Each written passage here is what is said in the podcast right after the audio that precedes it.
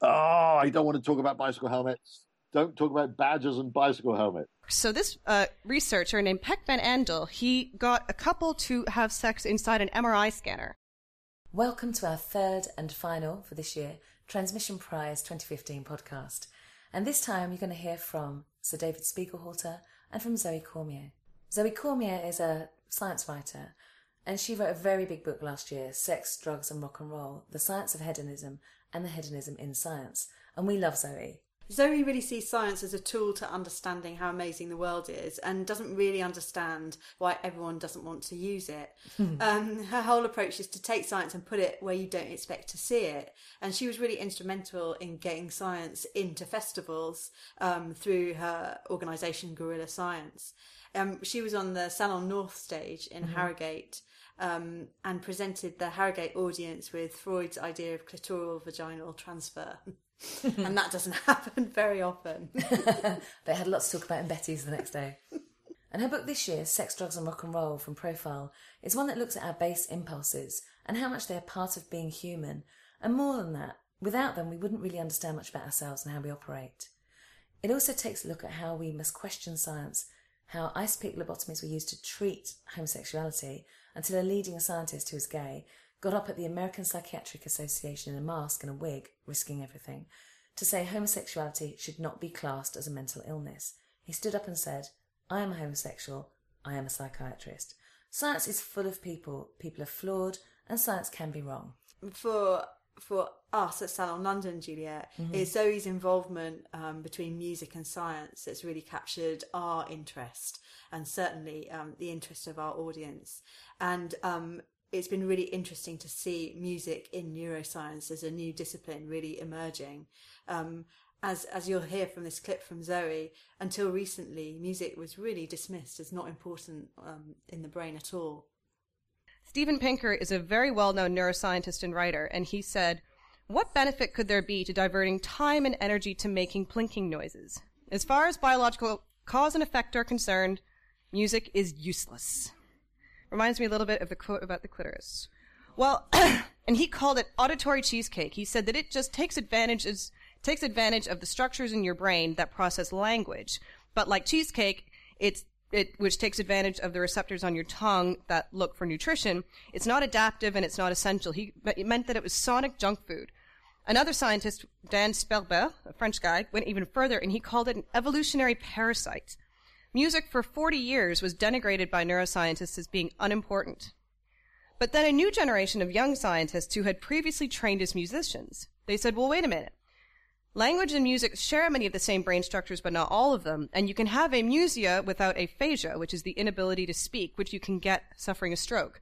And this was a composer, Vissarion Shebalin. He had a stroke 10 years before his death, and he lost the ability to speak, but he could still compose symphonies. And that was how he continued to uh, converse with his wife, was through music. Moreover, every single human culture makes music. Not every human culture has the number zero or architecture or stratified social structures. Every single human culture make music. Now this is a piece of a bone uh, from a bear. It's 40,000 years old and it's thought to be a flute. If it is a flute, it is actually the oldest artifact ever recovered made by the hands of man. Moreover, they've now done acoustic work on caves in Europe. I'll, I'll be I'll be as quick as I can. They've done acoustic work on caves where they have been puzzled by strange ochre markings that weren't just drawings, but sort of lines drawn here and there on the stalagmites springing up from the ground. When they measured the acoustics in the caves, they found that those markings were at the precise point that had the best acoustics, where you could make the loudest sound. And they found shards of bone on the ground next to the stalagmites, and they think that what they were doing was marking the points that they could bang the rock with bone to make loud noises. So even though they weren't going check, check, mic check, they were basically doing the exact same thing.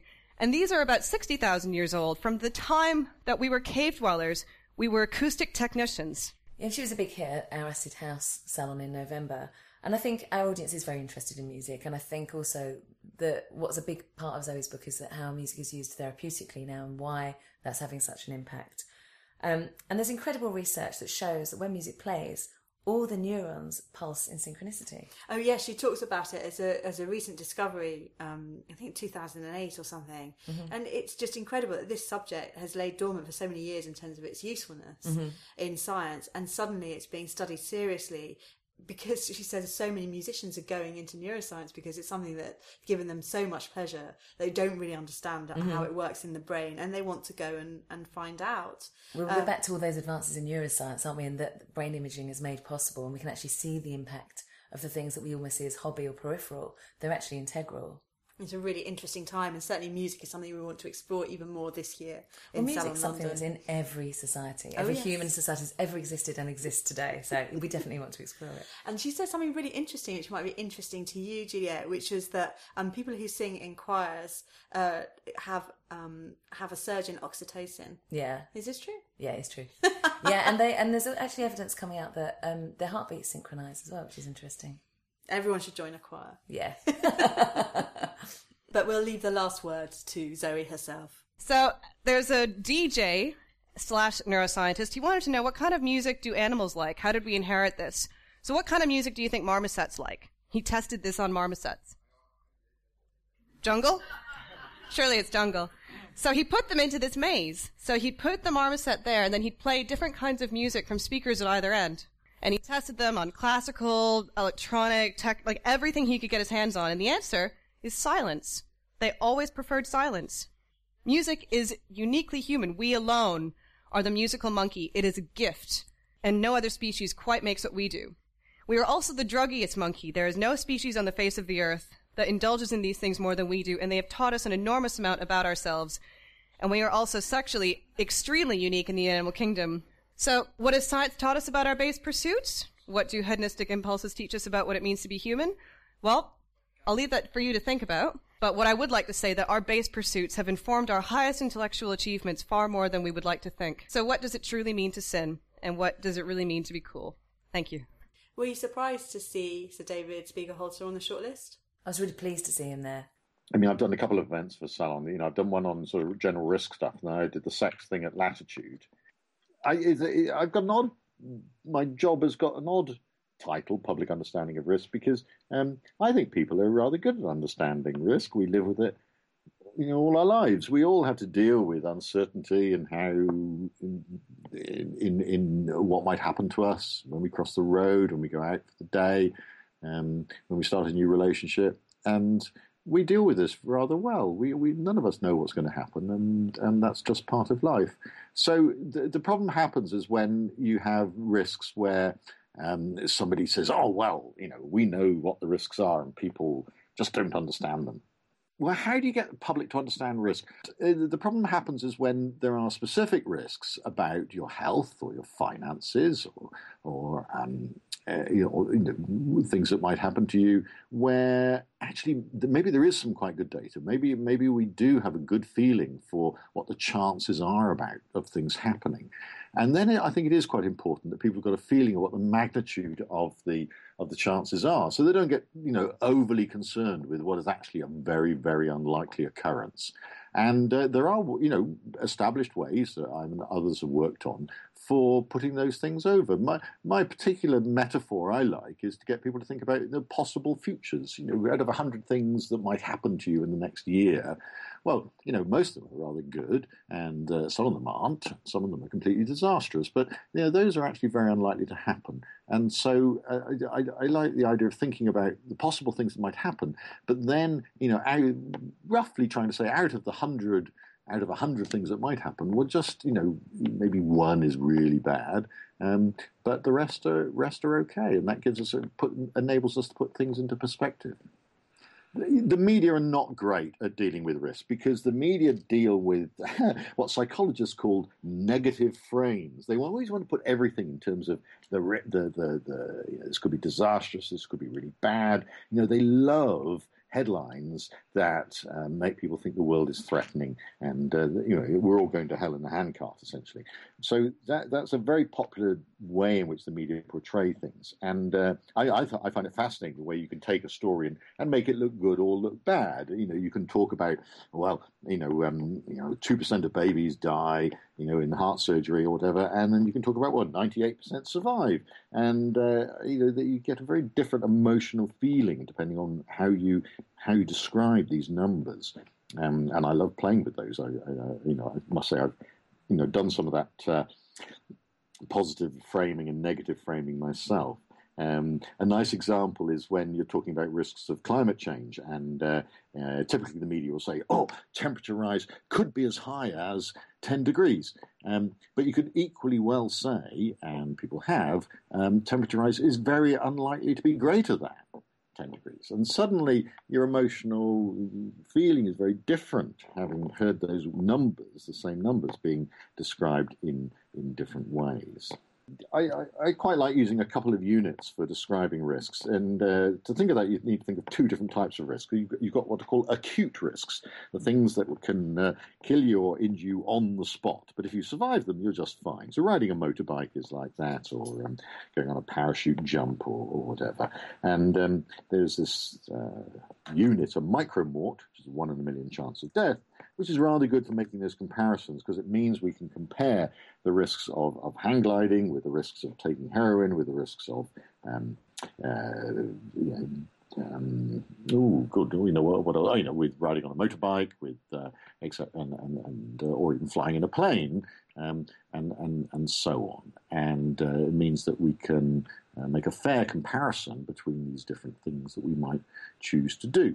But there's another unit which I particularly like, the micro life, um, which is to do with the chronic risks, the things that um, don't kill us on the spot. I'm thinking of things like drinking and lack of exercise and um, smoking and so on, um, that but actually damage our health in the long term. And a micro life, which we which we use as a unit, which is something that is, is a millionth of your lifetime. And a millionth of your lifetime, roughly about half an hour. Because uh, on average, adults are going to live, you know, once they reach adulthood, reach another 55 or 60 years. And it turns out that 57 years is a million half hours. So if you're a young person, a young adult, you've got, you know, a million half hours to fritter away during your lifetime. And, um, but you can earn or lose some of those, only, you know, only, you know, uh, probably, you can't guarantee any, of these things at all, um, by the way you, you live your life. So that if you, for example, um, you know, smoke, you're losing about um, 10 microlives a day. It's five hours a day out of your life on average. You're losing if you smoke 20 a day. Um, of course, you may be lucky and you know, live, live to a ripe old age, but actually it's fairly unlikely.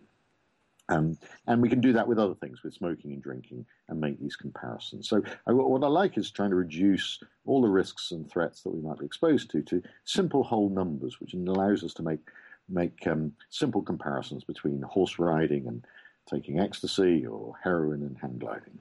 I, I wanted to write a book about sex and statistics, partly because it just seemed a great opportunity to write a book with the title Sex by Numbers, and I uh, couldn't resist that chance. And to work with the Wellcome Collection and their you know, exhibition of Institute of Sexology seemed a wonderful opportunity. But also, you know, it's a chance to write a book about statistics that is disguised as something about sex. And people, I hope, will buy it and read it because it's about sex. But in fact, maybe they might learn something about statistics. Because um, one of the things I bring into the book, which I'm really quite pleased with, is to say that you know numbers about anything, but particularly about sex, are not all equally valuable. You've got some great numbers about sex, which are what I call four star statistics, ones you can really believe. And then you've got some absolute stinkers. Numbers are just people make up they get on the web and people keep on peddling them and, and, so on. And these are zero or one star. And then you've got, you know, numbers in between, which are fairly reliable, but not, not great, and so on. So um, it, it's, it's a great opportunity to bring in this idea that not all numbers are equally valuable. You know, some are just, you know, just unreliable. That's what the joke one is, because, you know, men think of sex every seven seconds or whatever. Um, which is, a, you know, it's very difficult to work out where that came from. I can't find the source of it. But it's, it's, it's complete drivel. In the actual studies that people have, uh, tried to do on when people think of sex and how much they think of sex, they found among young, you know, certainly among young people, that people think of food even more than sex during the day. Although, you know, people do think of sex. And there's a lot of variation, of course, about how much people think of it. Of course, those studies are quite difficult to do. you know, do you ask people just to record how often they think of something? Um, and people have tried that, having little clickers, so they click every time they think about sex. But that's, you know, makes people very self-conscious, of course. Um, but other studies have just you know, given people, you know, random alerts on their phones, on their smartphones, and for them to have to then fill in from a, a list, what are you thinking about at the moment? And that enables you to work out actually what proportion of the time people are thinking about sex. And as I said, they, what they find is that people think about food a lot more than they think about sex. You've been hearing about two of the speakers on the Transmission Prize Shortlist 2015. We've been hearing about Sir David Spiegelhalter, who's the Winton Professor for the Public Understanding of Risk, and from the Guerrilla Science founder and writer Zoe Cormier. So the books on our short list are Lucinda Hawksley with March Women March, which is published by Carlton Books. Julian Baggini's book, The Virtues of the Table, is published by Granta. Professor Charles Fernyhough with his Box of Birds is published by Unbound. Margaret Heffernan wrote A Bigger Prize and it's published by Simon and Schuster. And Jamie Bartlett wrote The Dark Net, which is published by Heinemann at Random House. Sex by Numbers by David Spiegelhalter will be published by Profile Books on the 2nd of April. And Zoe Cormier wrote Sex and Drugs and Rock and Roll, and it's published by Profile Books.